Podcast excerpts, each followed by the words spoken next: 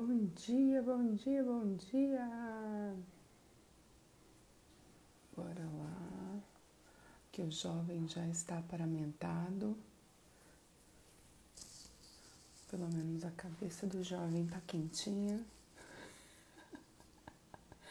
Dia, manda avião. Quero ver essa galera hoje sair da cama com esse frio. Bora ver, bora ver quem vem. Quem vem pra live dos 6 graus? Quem vem? tá acabando o livro, gente. Tá acabando. Não deixe o frio parar vocês. Bora, bora, bora. Aviões sendo enviados neste momento. Acordem, meninos e meninas, acordem. Pam, pam, pam, pam, pam, pam. Bora. Olha, temos jovens presentes aqui já. O que mais é possível? Pati, bom dia. Camila, bom dia. Deisoca tá chegando. Dia. Dia! Tudo bom, galera? Que frio! Só tô escutando com você e ela falando de frio. 6 graus. Aqui tá 9. Aqui tá 6. O que que tá acontecendo? Daqui a pouco vai nevar em Aracatuba, gente. Quem viveu verá.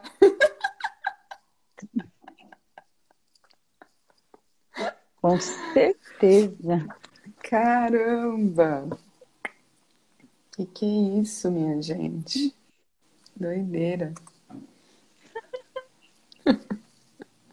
A previsão é para diminuir mais a temperatura. Pois é. Aí, de um dia para o outro. Puff, Hoje aqui o dia tá tudo. bonito.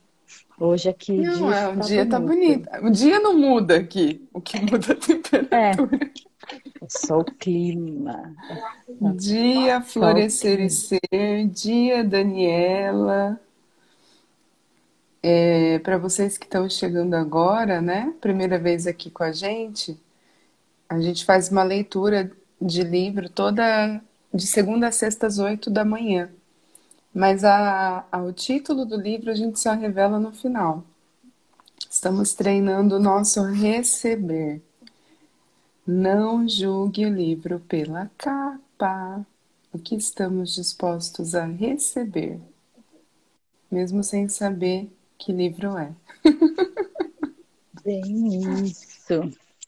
Gente, aqui tá completamente rotina alterada, todo mundo de férias, filhos, Uhul. gato, cachorro, galho. A minha filha perguntou, mãe, é live de hip hop? Que eu tô andando assim, né? É que ela não me viu, né? Aí ela vai ter ela certeza viu. que é. Ela viu? ela viu. Você acha que ela não espiou assim, deu uma esticadinha no olho, assim, pra ver. É live de hip hop? Que mais dia, é possível, galera. Bom dia, bom dia, menina. É isso, Camila. Do nada vem os 35 graus. Aí o bicho pega.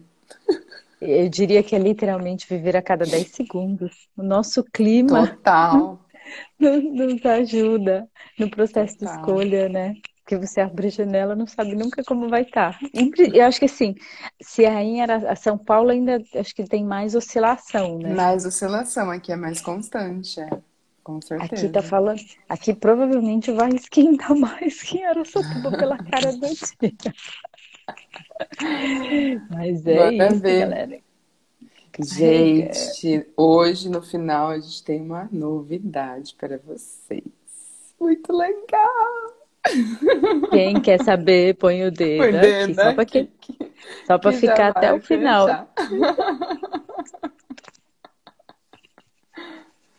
Ai, caraca, Deus. Quem gosta de novidade, né? Tem que ver quem gosta de novidade. É, quem não gosta, quem tudo gosta. bem. Quem não gosta, tá tudo bem. Fica de boa. É que tem a ver aí... com a leitura, né? tem a ver com a leitura. Tem a ver com peça e receberás. Sim. a galera que pede, recebe. Eu estava aqui, né, fazendo umas buscas, né, de leitura nessa linha. Tem muita coisa legal, gente. Lá vem a Lúcia cantando. Lúcia cantando. É. Meu, Meu marido, marido desligou a TV e imaginar como pode melhorar, Lu.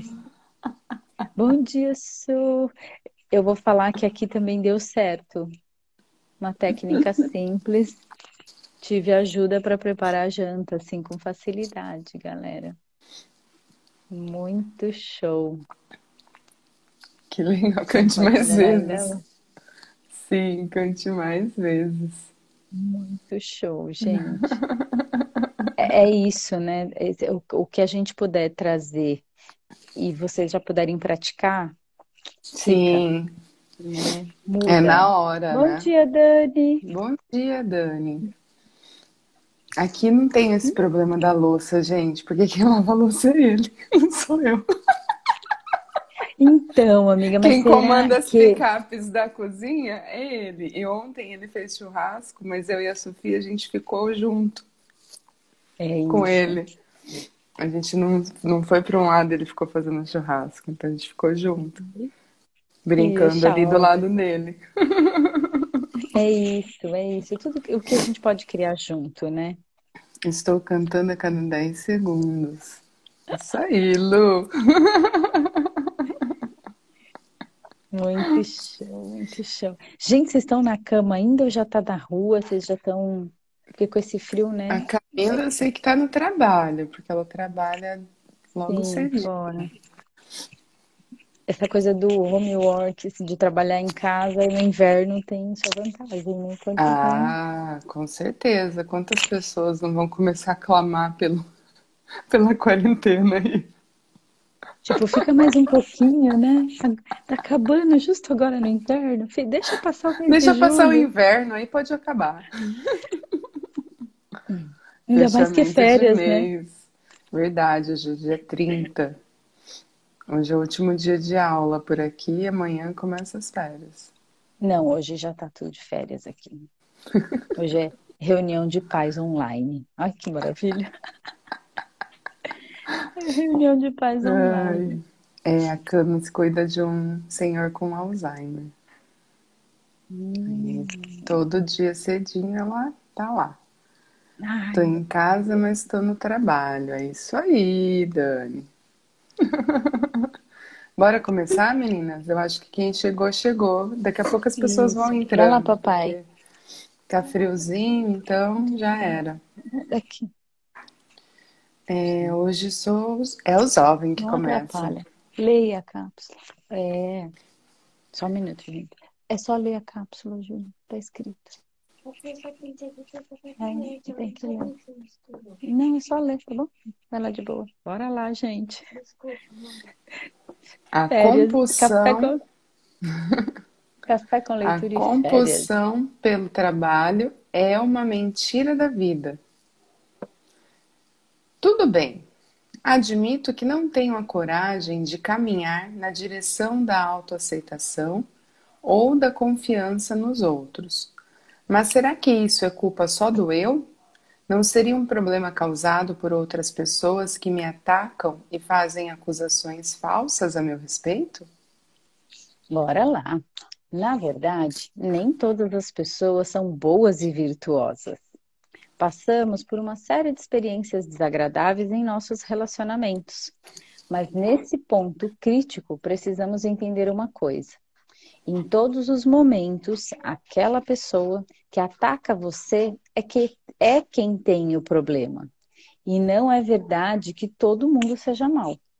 Pessoas com estilo de vida neuróticos costumam encher seu discurso com palavras como todos, sempre e tudo.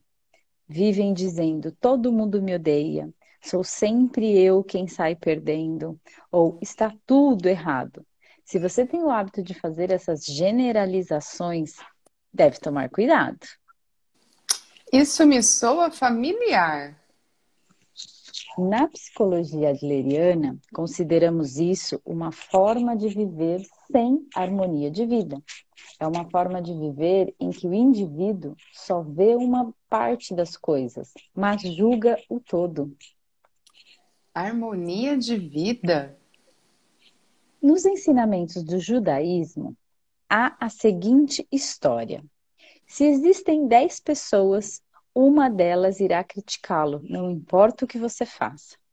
Essa pessoa irá detestá-lo e você não aprenderá a gostar dela. Em seguida, você vai encontrar duas pessoas com que se dá bem em tudo, de cara. Irá combinar perfeitamente.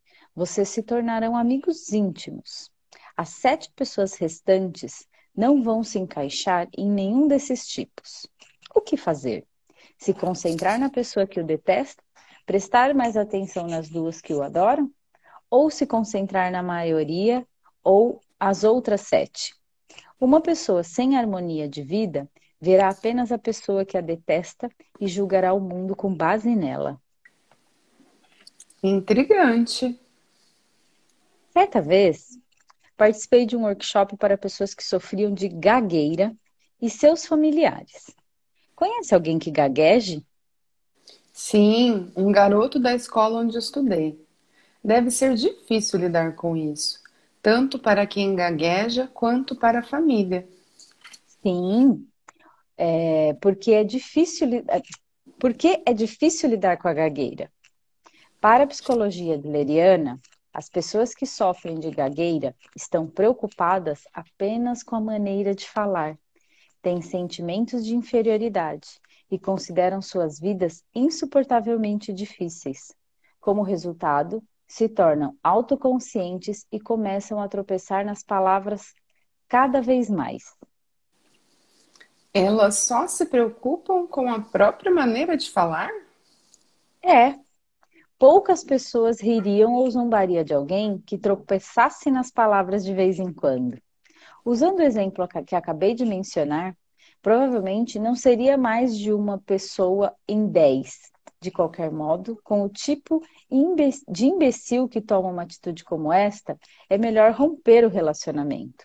O problema é que alguém sem harmonia de vida vai se concentrar apenas nas pessoas que detesta e acaba pensando: todos estão rindo de mim. Mas isso é da natureza humana faz parte de um grupo de leitura, faço parte de um grupo de leitura que se reúne regularmente. E um dos participantes tem gagueira. Ele se manifesta quando chega a sua vez de ler. Mas ninguém do grupo é do tipo que riria dele. Todos ficam sentados em silêncio e, com toda naturalidade, aguardam as palavras saírem. Tenho certeza de que esse fenômeno não ocorre só com, no meu grupo de leitura. Quando os relacionamentos não vão bem, a culpa não pode ser lançada na gagueira, no medo de corar, etc. Embora o verdadeiro problema seja o fato de que o indivíduo não alcançou a autoaceitação, não confia nos outros ou não é capaz de contribuir para os outros, ele está se concentrando apenas numa minúscula parte das coisas que não deveria ter a menor importância e com base nisso acaba forçando, formando julgamento sobre o mundo inteiro. É um estilo de vida equivocado que carece de harmonia de vida. Você transmitiu mesmo essa ideia grosseira a pessoas que sofrem de gagueira? Claro! De início, houve reações adversas, mas ao final do workshop, de três dias, todos haviam concordado. Com certeza, é um argumento fascinante. Mas a gagueira me parece um exemplo bem específico. Poderia me dar outros? Bem, podemos falar do workaholic. Outro exemplo da pessoa que claramente não tem harmonia de vida. Os workaholics? Por quê? Pessoas que sofrem de gagueira estão olhando apenas para uma parte das coisas mas julgando o todo. Com os workaholics, o foco recai somente num aspecto específico da vida. Provavelmente, eles tentam justificar este comportamento dizendo: tenho muito trabalho, não sobra tempo para pensar na família. Mas isso é uma mentira da vida. Eles estão apenas usando o trabalho como desculpa para evitar suas outras responsabilidades. A pessoa deve se preocupar com, o, com tudo, das tarefas domésticas à criação dos filhos, das amizades aos hobbies e assim por diante. Adler não reconhece estilo de vida nos quais certos aspectos são extraordinariamente dominantes. Ah, meu pai era exatamente esse tipo de pessoa. Parecia um disco arranhado, dizendo: trabalhe duro, priorize o trabalho, produza resultados. Depois, governe a família sob a alegação de que você é quem, é quem leva a comida para casa. Ele era uma pessoa bem autoritária. De certa forma, este estilo de vida, é... nesse estilo de vida, você se recusa a reconhecer suas tarefas da vida. Trabalho não significa ter um emprego em uma empresa. Trabalho doméstico, criação de filhos, contribuição para a sociedade local, hobbies e muitas outras coisas são trabalho. As empresas são uma pequena parte desse universo. E um estilo de vida que só reconhece o trabalho nas empresas carece de harmonia de vida. É exatamente isso. E além do mais, quem leva esse estilo de vida não permite qualquer manifestação da família que está sustentando. Não dá para discutir com seu pai quando ele reclama num tom de voz agressivo. Graças a mim tem comida na mesa. Então, um pai desses provavelmente só, conhece, só conseguiu reconhecer o próprio valor do nível das ações. Ele trabalha horas e horas, ganha um salário suficiente para sustentar a família e é reconhecido pela sociedade. E por isso sente que tem mais valor que os outros membros da família. Mas chega um momento em que não conseguimos mais servir de provedores. Quando você envelhece e atinge a idade de se aposentar, por exemplo, só lhe resta viver da sua pensão ou ser sustentado por um filho. Aliás, mesmo quando você é jovem, um problema de saúde pode impedi-lo de continuar trabalhando. Nessas ocasiões, o indivíduo que só consegue aceita, se aceitar no nível das ações acaba fortemente prejudicado. Você está falando daquelas pessoas cujo estilo de vida se resume ao trabalho? Isso, pessoas que não têm harmonia de vida. Acho que estou começando a entender o que você quer dizer com o nível do ser, que mencionou da última vez. E certamente não refleti muito sobre o fato de que um dia não vou conseguir mais trabalhar nem fazer nada no nível das ações. O indivíduo se aceita no nível das ações, o, indivíduo se aceita no nível das ações ou do nível do ser? Esta é uma que, questão relacionada à coragem de ser feliz. Você, Dia, meninas. Dia Cris. Cris. Dia Aran Chamel. Bora Pessoas lá. novas, bora lá. Bom dia, Má! Você pode ser feliz agora. Bora, tchau. A coragem de ser feliz. Bem, vamos ouvir que tipo de coragem seria essa. Sim, este é um ponto importante.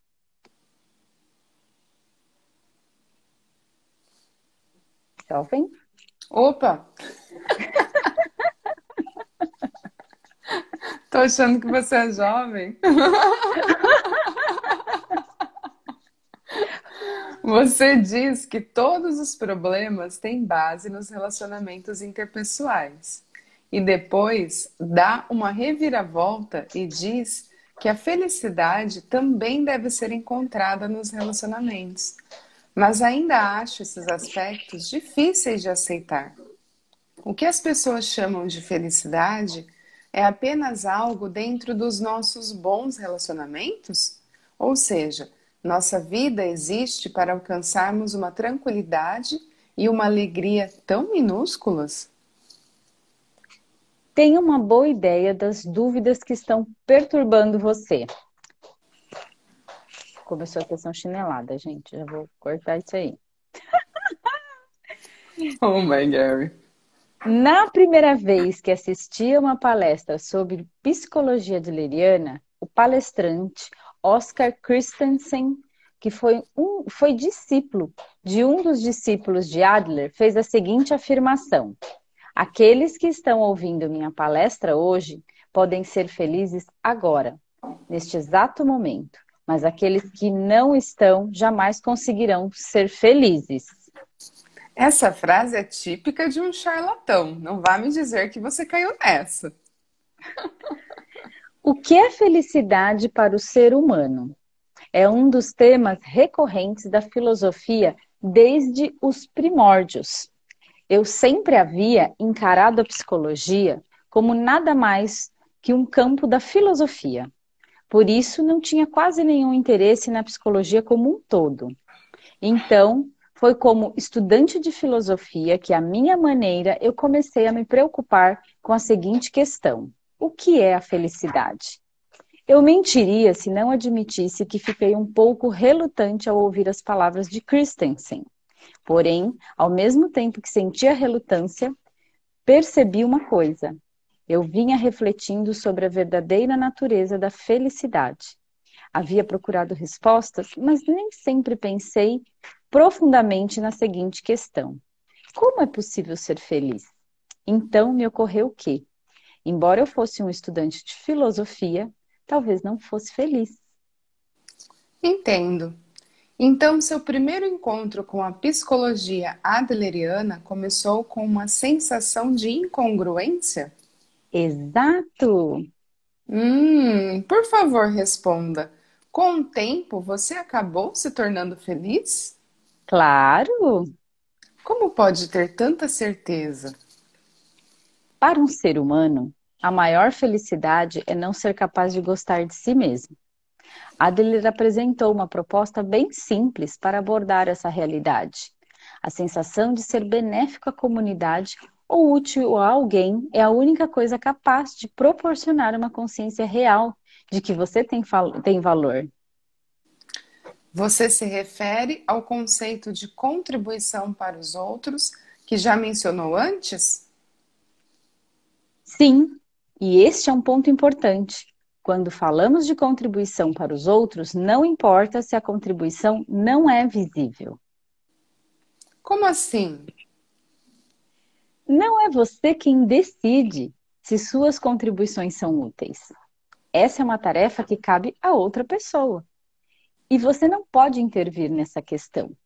Em princípio, não existe nem como saber se você realmente deu uma contribuição.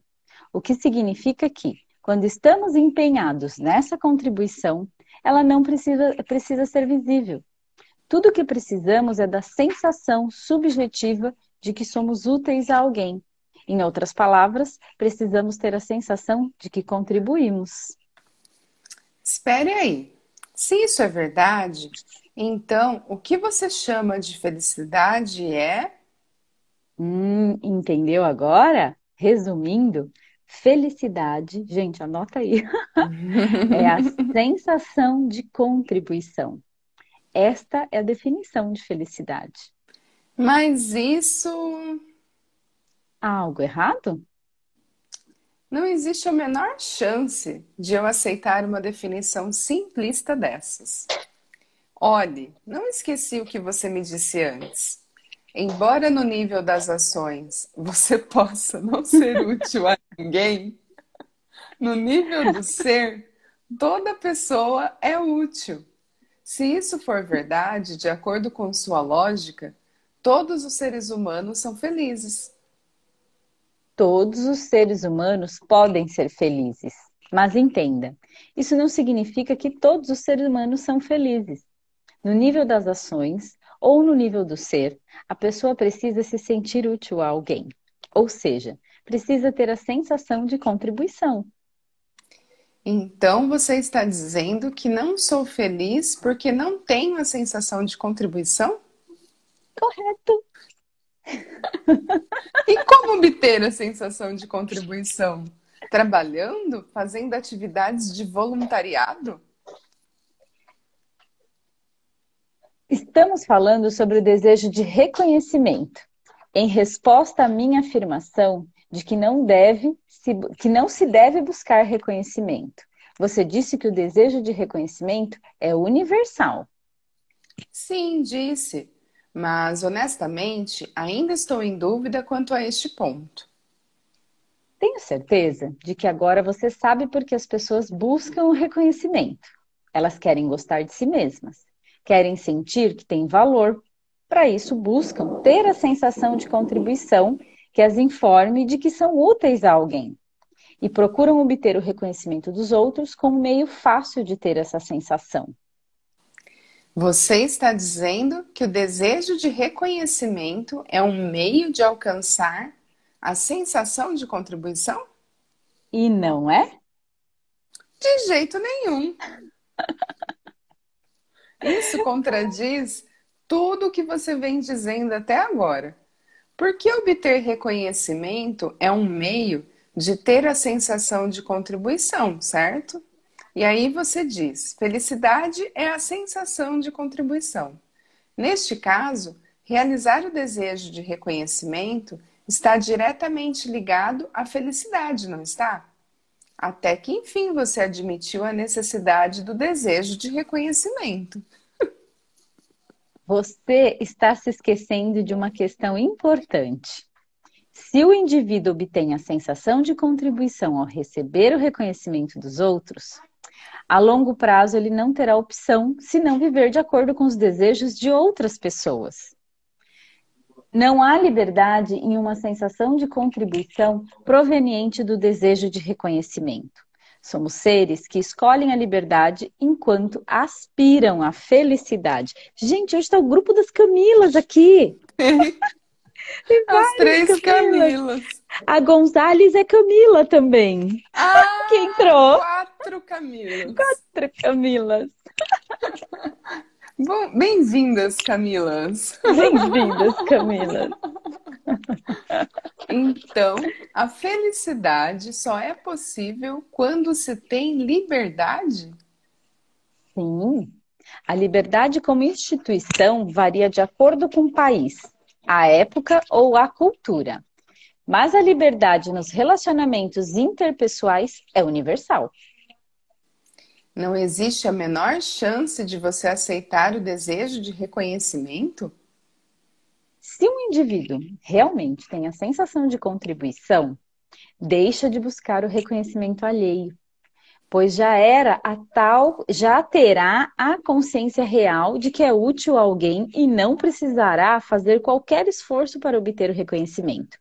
Em outras palavras, a pessoa obcecada pelo desejo de reconhecimento ainda não possui a sensação de comunidade. Também não conseguiu se envolver na autoaceitação, não tem confiança nos outros, nem alcançou a sensação de que está dando a sua contribuição. Só um minutinho aqui, meninas, espera aí. Ô, Ju, faz um favor. Júlia. Ju, fecha a porta aí, tá atrapalhando. Fecha a porta. Por favor. Fecha a porta. Obrigada. Desculpa a interrupção, gente. Foi necessário. Isso significa que, se você tem a sensação de comunidade, o desejo de reconhecimento desaparece? Sim, desaparece. Você não precisa do reconhecimento dos outros. Os argumentos do filósofo. Eu que leio agora. Tá, Os vai. argumentos do filósofo podiam ser sintetizados da seguinte forma: as pessoas só conseguem ter consciência real de seu valor quando são capazes de se sentir úteis a alguém. Entretanto, não importa se a contribuição é visível, basta que o indivíduo tenha a sensação subjetiva de ser útil, ou seja, a sensação de contribuição. E aí o filósofo chega à seguinte conclusão: felicidade é a sensação de contribuição.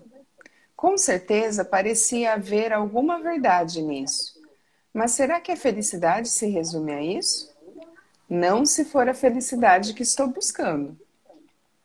Hum. Dois caminhos trilhados pelos que querem se tornar seres especiais. A Paty está falando aqui que vai ter que sair. Paty, vai lá, querida, puxa energia. Essa semana a gente encerra aqui esse livro. Isso aí. Beijo, Paty. Beijo, querida. Você ainda não respondeu a minha pergunta. Talvez eu realmente possa aprender a gostar de mim mesmo através da contribuição para os outros. Talvez sinta que tenho valor, que não sou um ser inútil. Mas é só disso que eu preciso para ser feliz? Acho que se eu não obtiver o tipo de realização grandiosa pelo qual serei lembrado pelas gerações futuras, se não conseguir me mostrar como um eu que não sou ninguém mais senão eu, nunca acharei a verdadeira felicidade. Você está tentando enquadrar tudo nos relacionamentos interpessoais, mas não diz nada sobre a felicidade da autorrealização. Quer saber? Você está tentando me enrolar. Não entendi exatamente o que você chama de felicidade da autorrealização. A que se refere? Cada pessoa tem a sua. Existem pessoas que almejam o sucesso na sociedade e as que têm objetivos mais pessoais. Um pesquisador tentando desenvolver um remédio milagroso, por exemplo, ou um artista que busca criar um conjunto de obras gratificante. E para você, o que é a felicidade da autorrealização? Ainda não sei o que estou buscando ou o que vou querer fazer no futuro, mas sei que preciso fazer alguma coisa não existe a menor chance de eu passar o resto da vida trabalhando em uma biblioteca universitária. Quando eu achar um sonho ao qual possa dedicar a vida e alcançar a autorrealização, vou sentir a verdadeira felicidade. Meu pai vivia atolado no trabalho desde a manhã até a noite e não faço ideia se aquilo foi felicidade para ele ou não. Aos meus olhos, pelo menos, ele sempre parecia ocupado e nunca feliz. Não é o tipo de vida que eu queira levar. Certo. Pelo menos ele. Certo. Se você refletir sobre esse ponto, usando crianças com comportamentos problemáticos, por exemplo, ficará mais fácil entender. Comportamentos problemáticos? Isso. Em primeiro lugar, nós, seres humanos, temos o desejo universal conhecido como busca da superioridade. Você se lembra de quando conversamos sobre isso? Lembro. Resumindo, é um termo que indica a esperança de melhorar e busca de um estado ideal.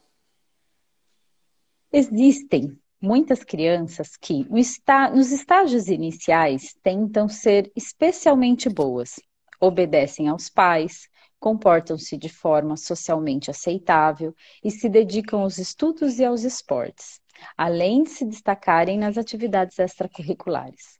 Com isso, tentam obter o reconhecimento dos pais. Mas quando isso não funciona, não vai bem nos estudos ou nos esportes, por exemplo, elas mudam da água para o vinho e tentam ser especialmente más.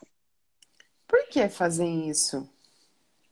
Se estão tentando ser especialmente boas ou más, o objetivo é o mesmo: chamar a atenção das outras pessoas. Sair da condição de alguém normal e se tornar um ser especial. Esse é o único objetivo. Certo, continue. De qualquer modo, seja nos estudos ou nos esportes, é preciso fazer um esforço constante para produzir resultados expressivos mas as crianças que tentam ser especialmente más, ou seja, que se envolvem em comportamentos problemáticos, estão tentando atrair a atenção das outras pessoas. Por isso, evitam atividades saudáveis. Na psicologia adleriana, isso é chamado de busca da superioridade fácil. Pense, por exemplo, na criança problemática que atrapalha as aulas atirando borracha nos outros falando em voz alta. Ela tem certeza de que vai ganhar a atenção dos amigos e professores. Mesmo sendo algo limitado aquele espaço, ela provavelmente conseguirá se tornar um ser especial. Mas isso é uma busca da superioridade fácil e uma atitude doentia. Então, o jovem que comete ações delinquentes também está em busca da superioridade fácil? Está. Todos os tipos de comportamentos problemáticos, como se recusar a, a ir à escola, cortar os pulsos, beber, fumar, etc., são meios de buscar a superioridade fácil. E aquele seu amigo confinado, de que você mencionou lá no começo, também está nessa busca. Quando um jovem apresenta comportamentos problemáticos, ele é repreendido pelos pais e por outros adultos. A questão é que, mais do que qualquer outra coisa, a repressão pressiona o jovem. Mesmo que seja na forma da repreensão, o jovem quer a atenção dos pais, quer ser especial e a forma de atenção não importa. Assim, em certo sentido, é natural que ele não pare de se envolver em comportamentos problemáticos, por mais dura que seja a repreensão. É por causa da repreensão que ele mantém o comportamento problemático? Exato. Porque ao repreender, os pais e, os, e outros adultos estão dando atenção a ele. Mas antes você falou que o objetivo do comportamento problemático é se vingar dos pais, certo? Existe alguma relação? Sim. Não é difícil ver a conexão entre vingança e a busca de superioridade fácil. Para tentar ser especial, você dá trabalho a outras pessoas. Quem tá, foi o dedo aqui. Ai, caraca. Ai, gente. Todo mundo tem uma estrelinha na testa, né? Todo mundo quer aparecer. Jesuíno. Jesus, amada. Olha esse título, amiga. A coragem de ser normal.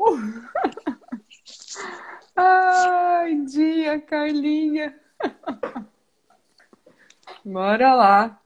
Mas como? Seria impossível que todos os seres humanos fossem especialmente bons ou algo parecido, não acha? Aconteça o que acontecer, as pessoas têm seus pontos fracos e fortes, e sempre vai haver diferenças entre elas. Só existe um punhado de gênios no mundo, e nem todas as pessoas têm vocação para ser estudantes de destaque. Assim, para todos os perdedores, não resta alternativa senão serem especialmente maus. Sim! É o paradoxo socrático que ninguém deseja o mal, porque para jovens com um comportamento problemático, até violência e roubo são ações do bem. Mas que horror! Essa é uma linha de raciocínio sem escapatória. O que a psicologia adleriana enfatiza nesse ponto são as palavras a coragem de ser normal. A coragem de ser normal? Por que é preciso ser especial? Provavelmente porque a pessoa não consegue aceitar seu eu normal. E é por isso que, quando fica impossível ser especialmente bom, o indivíduo dá um salto enorme e se torna especialmente mal, o exato oposto. Mas será que ser normal, ser comum, é tão ruim assim? É algo inferior? Será que, na verdade, não somos todos normais? É preciso refletir sobre isso até chegar a uma conclusão lógica. Então, você está dizendo que eu deveria ser normal? A autoaceitação é o primeiro passo fundamental. Se você conseguir ter a coragem de ser normal, seu modo de ver o mundo mudará de forma drástica. Mas. Você provavelmente está rejeitando a normalidade porque iguala ser normal a ser incapaz. Ser normal não é ser incapaz. Ninguém precisa ostentar a própria superioridade. Tudo bem, eu reconheço que existe um perigo em tentar ser especial. Mas é preciso mesmo fazer a opção consciente de ser normal? Se eu passo por este mundo de forma totalmente trivial, Se vivo uma vida inútil, sem deixar qualquer registro ou lembrança da minha existência, devo me satisfazer com meu destino, porque esse é o tipo de ser humano que sou? Você só pode estar de brincadeira.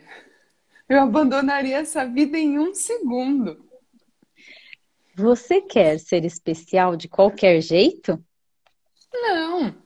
Aceitar o que você chama de normal me obrigaria a afirmar meu eu ocioso. Seria como dizer: eu sou capaz só disso mesmo, e tudo bem. Mas eu me recuso a aceitar esse estilo de vida ocioso. Você pensa que Napoleão, Alexandre Magno, Einstein ou Martin Luther King aceitaram o normal? E que tal Sócrates e Platão? Sem chance. Provavelmente todos eles passaram a vida carregando a bandeira de um grande ideal ou objetivo. Com a sua linha de raciocínio, nunca veríamos outro Napoleão. Você está tentando livrar o mundo dos gênios. Então, o que você está dizendo é que precisamos de objetivos grandiosos da vida, na vida. É óbvio. A coragem de ser normal. Que palavras terríveis.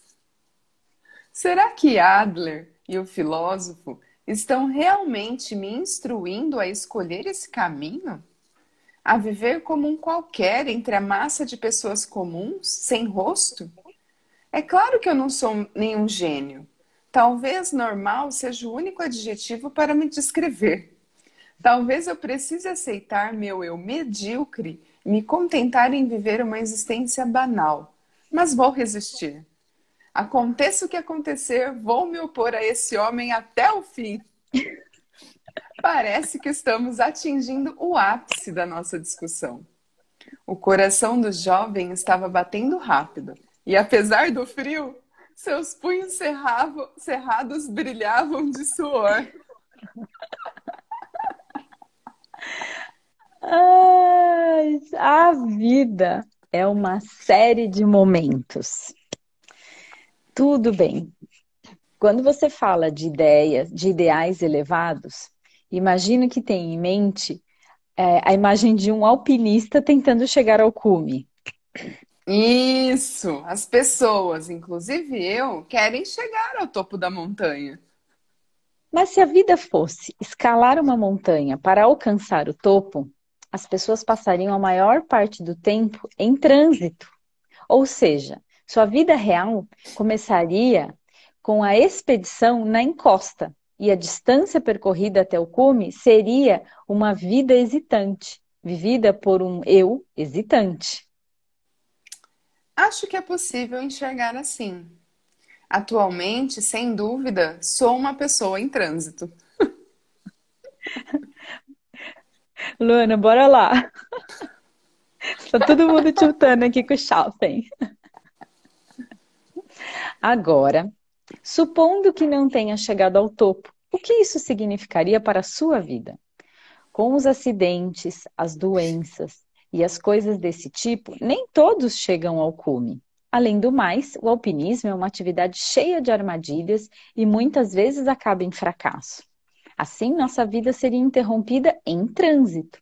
No momento em que esse eu hesitante está levando uma vida hesitante, que tipo de vida seria esse?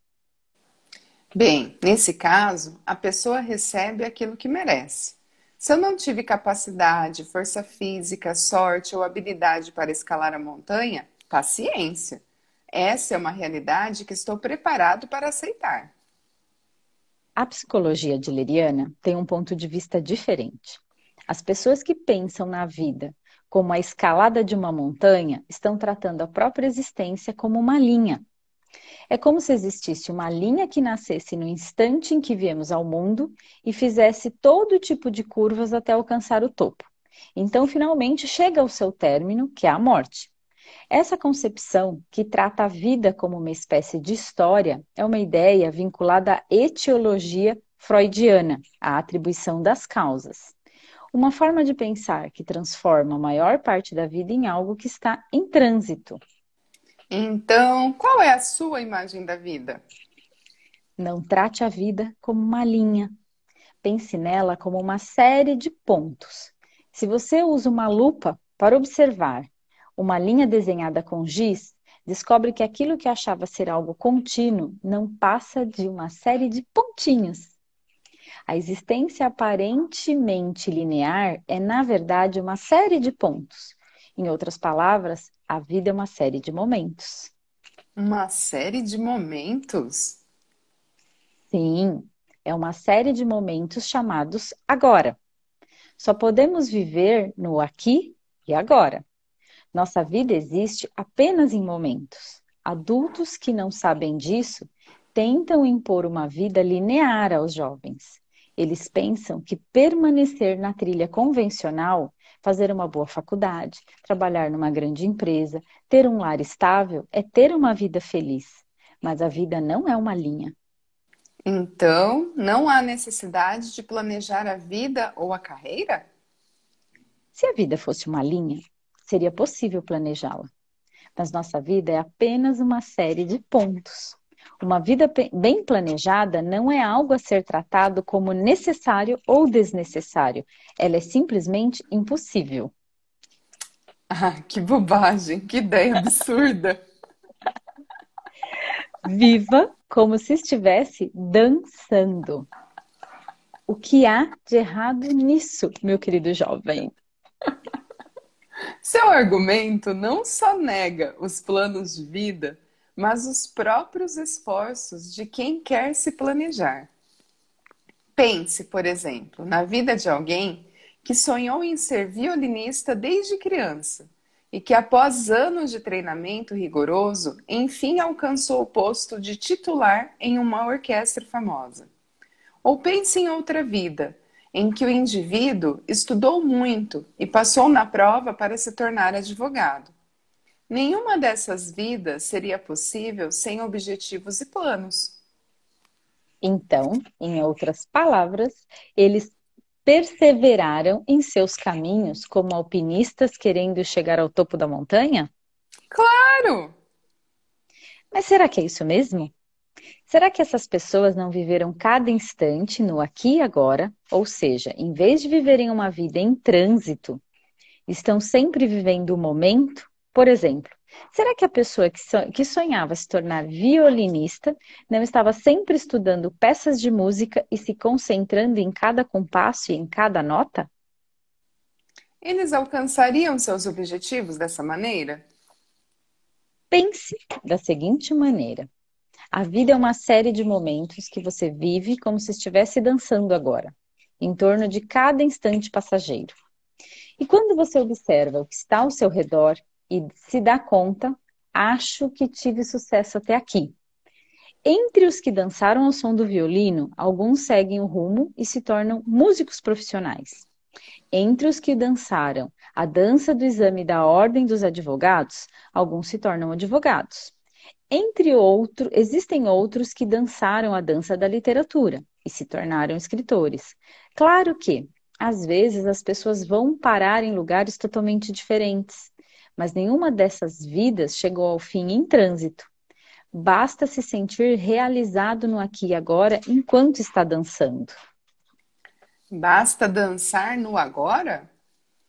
Sim, no caso da dança, a meta é a própria dança. E ninguém está preocupado em chegar a algum ponto dançando. Claro que isso até pode acontecer. Quando você dança, não permanece no mesmo lugar, mas não existe um destino. Uma vida sem destino. Onde já se viu falar numa coisa dessas? Quem validaria uma vida tão instável em que você vai para onde o vento sopra? Esse tipo de vida que você menciona que tenta alcançar um destino pode ser denominado vida cinética, dinâmica. Já o tipo de vida dançante, do qual estou falando, pode ser denominado vida energética, estado ativo atual. Cinética, energética. Vejamos a explicação de Aristóteles. O movimento comum denominado kinesis, tem um ponto de partida e um ponto de chegada. O movimento de ponto de part... do movi... o movimento do ponto de partida ao ponto de chegada é ideal se for realizado com eficiência e o mais rápido possível. Se você pode fazer uma viagem de trem expresso, não tem pe... por que pegar o parador. Em outras palavras, se seu destino é virar advogado, o melhor é chegar lá com o máximo de rapidez e eficiência. Sim, e na medida em que a meta ainda não foi alcançada, a estrada para esse destino está incompleta. Esta é a vida cinética. Por que incompleta? Isso mesmo. Energeia, por outro lado, é uma. Está escrito energeia, né? Isso mesmo. É, energeia. Por outro lado, é uma espécie de movimento em que aquilo que está se formando agora é o que se formou. O que está se formando agora é o que se formou? Como assim? Também podemos imaginar energeia como um movimento em que o próprio processo é tratado como resultado. A dança é dessa forma, assim como uma viagem. Estou ficando confuso. O que a viagem tem a ver com isso? Oh, jovem, que tipo de objetivo existe em uma viagem? Vamos supor que você viaje para o Egito. Você tentaria chegar à Grande Pirâmide de Gizé com o máximo de rapidez e eficiência possível, depois voltar direto para casa pela rota mais curta? Isso não seria uma viagem. Você deveria estar viajando desde o instante em que sai de casa. E os momentos a caminho do destino deveriam ser uma viagem. Claro que certas circunstâncias podem impedir sua chegada à pirâmide, mas isso não significa que você não tenha feito uma viagem. Assim é a vida energética. Acho que não estou entendendo. Você não estava refutando o tipo de sistema de valores que valoriza a chegada ao topo da montanha? O que acontece se você compara a vida energética com o alpinismo? Se a meta de escalar uma montanha fosse chegar ao topo, seria um ato cinético. Levando ao extremo, você poderia perfeitamente chegar ao topo de helicóptero, permanecer lá por cinco minutos e depois voltar de helicóptero. Claro que, se você não chegasse ao topo, a expedição seria um fracasso. Mas se o objetivo é o alpinismo em si e não apenas chegar ao topo, diríamos que é um ato energético. Nesse caso, não importa se você chega ou não ao topo da montanha. Pegou o código, jovem?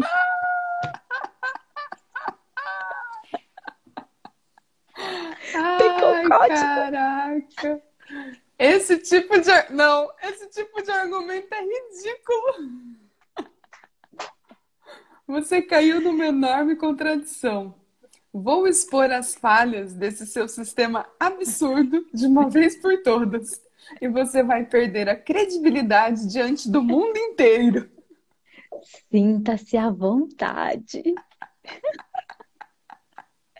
Gente! Ai, gente! Vamos ver aqui. Ah, vamos mais um, que esse é curtinho. Então, bora lá. Lance uma luz no aqui e agora. Bora lá, o jovem tá armado, gente. Quando refutou a etiologia, você rejeitou o foco no passado. Disse que o passado não existe e não significa nada. Dou o braço a torcer com relação a esse ponto. É verdade que não se pode mudar o passado. Se existe algo que pode ser mudado, é o futuro. Mas quando defende esse estilo de vida energético, você está refutando o planejamento, ou seja, está rejeitando até a mudança do futuro por vontade própria. Então, você rejeita olhar para o passado, mas também para o futuro. É como se pedisse que eu ande de olhos vendados por um caminho sem rumo. Você não consegue ver nem atrás e nem à frente? É isso, não consigo ver. Mas isso é natural, não acha? Qual o problema? Como assim? Do que você está falando? Imagine, bora lá, Chave. Imagine que você está num palco de teatro. Se as luzes estivessem acesas, você conseguirá enxergar até o fundo da plateia mas se estiver sobre um refletor brilhante, não verá nem a primeira fila. Nossa vida é exatamente assim. Quando lançamos uma luz fraca sobre nossa vida inteira, conseguimos ver o passado e o futuro. Ou pelo menos imaginamos que conseguimos. Mas quando apontamos um refletor potente no aqui e agora, não conseguimos enxergar o passado e nem o futuro. Um refletor potente? Sim. Sim. Devemos viver mais intensamente apenas o aqui e agora. O fato de pensar que você vê o passado ou prevê o futuro prova que, em vez de viver intensamente o aqui e o agora, você está vivendo em um crepúsculo obscuro. A vida é uma série de momentos, e nem o passado e nem o futuro existem. Quando tenta focar o passado e o futuro, na verdade você está, está tentando encontrar uma saída. O que aconteceu no passado não é assunto para o momento. Se você está não, vivendo intenso, volta, volta, se você viver o que aconteceu no passado, no passado tem... peraí, o, o que aconteceu no passado não tem nada a ver com o seu aqui e agora. E o que o futuro pode reservar não é assunto para o momento. Se você está vivendo intensamente o aqui e o agora, não vai se preocupar com essas coisas. Mas.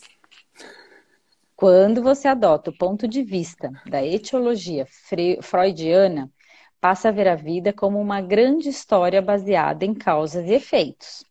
Tudo se resume a onde e quando nasci, como foi minha infância, sua infância, onde estudei e em qual empresa consegui emprego. Esses fatores decidem quem eu sou agora e quem eu me tornarei.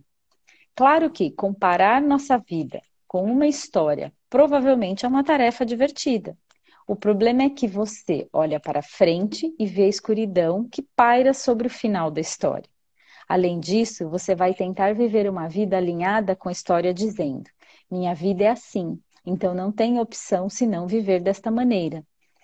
E não é por minha causa. Por isso acontece por causa do meu passado, do ambiente, etc. Mas nesse caso, reviver o passado não passa de uma saída, de uma maneira de vida. Entretanto, a vida é uma série de pontos, uma série de momentos. Se você entender isso, não vai mais precisar de uma história. Olhando por esse lado, o estilo de vida que Adler defende também é um tipo de história. Estilo de vida envolve o aqui e o agora e pode ser mudado por vontade própria. A vida do passado só parece uma linha reta porque você sempre toma a decisão de não mudar. A vida à sua frente é uma página em branco, sem uma trilha demarcada para você seguir. Não existe história aqui. Mas isso é viver o momento, ou pior, um hedonismo perverso. Não, quando você aponta um refletor para o aqui e agora, na verdade está fazendo tudo o que é possível agora, de forma intensa e consciente.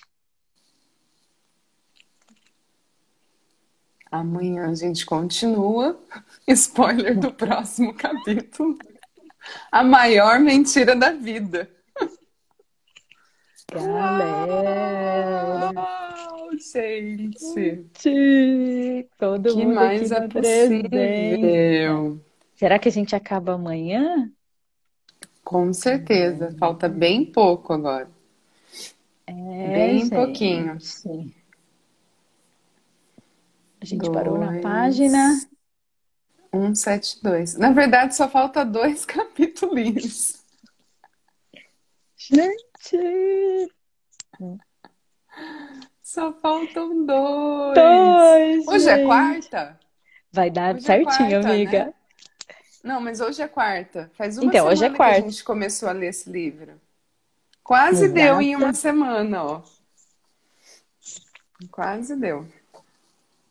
Mas eu falo assim, a gente acaba ele amanhã, e aí, gente, sexta não tem café com leitura. Não! Sexta não tem.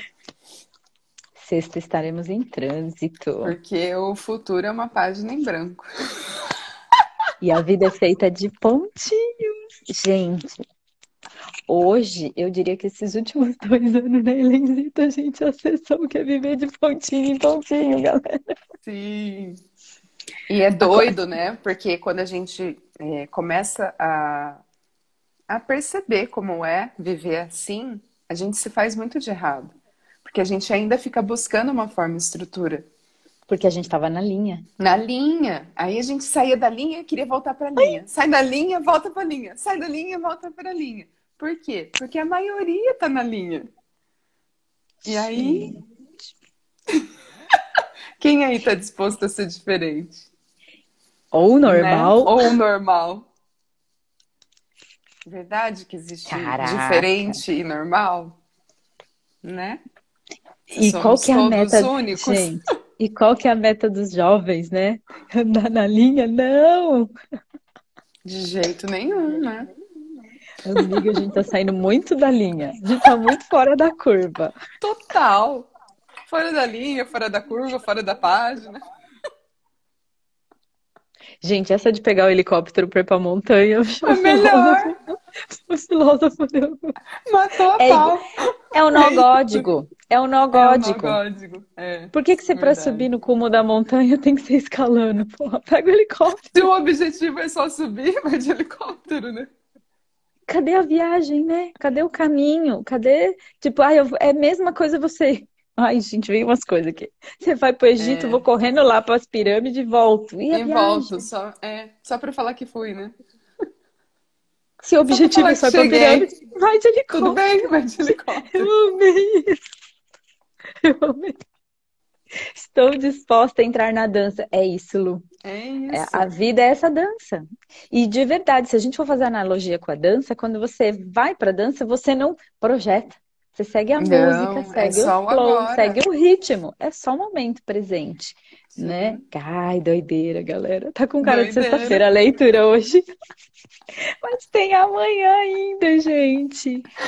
Que ai, ai, amanhã. E para quem pediu, né, Dê? Ah, vamos contar novidade amanhã. Ah, verdade, cara. verdade. Ai, amanhã, amanhã, amanhã, amanhã, Loucura, loucura, loucura, Dani. Loucura, cara. Amanhã, o último Ai. dia, vai fazer mais sentido. Mas, gente, fica a dica, dá uma pesquisada sobre Adler.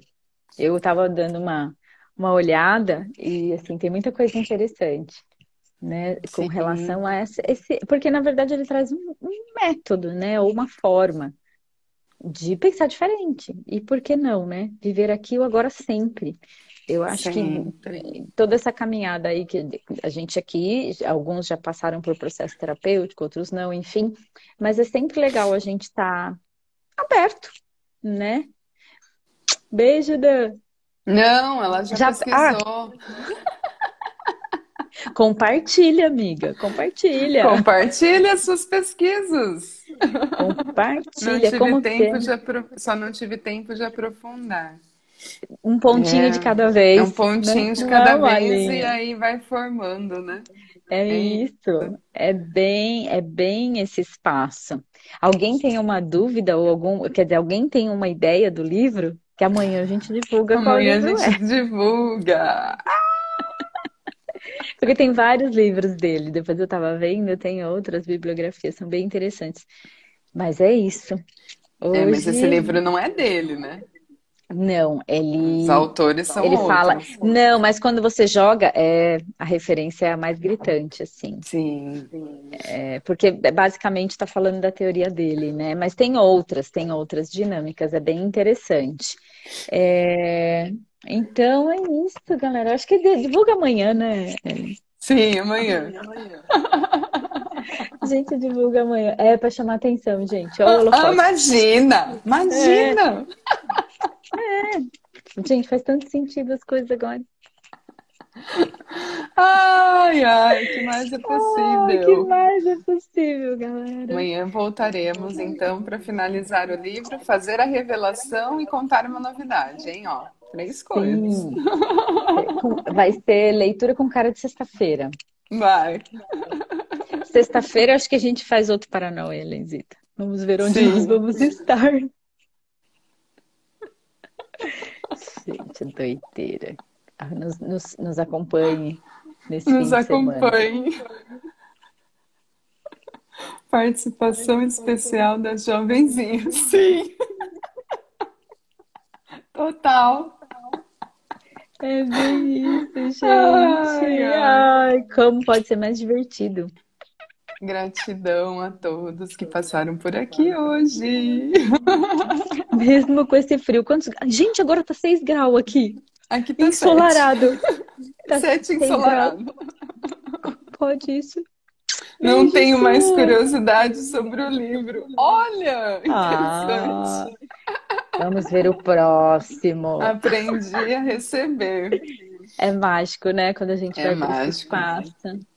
Pouco Essa vida importa, né? energética, né? Essa vida energética, eu gostei dessa Bora sair da sinestésica, né? Bora sair da vida sinestésica. Caraca.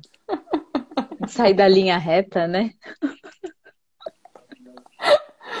Ai, beijos. queridas. Saindo em Três, dois, um jovem foi embora.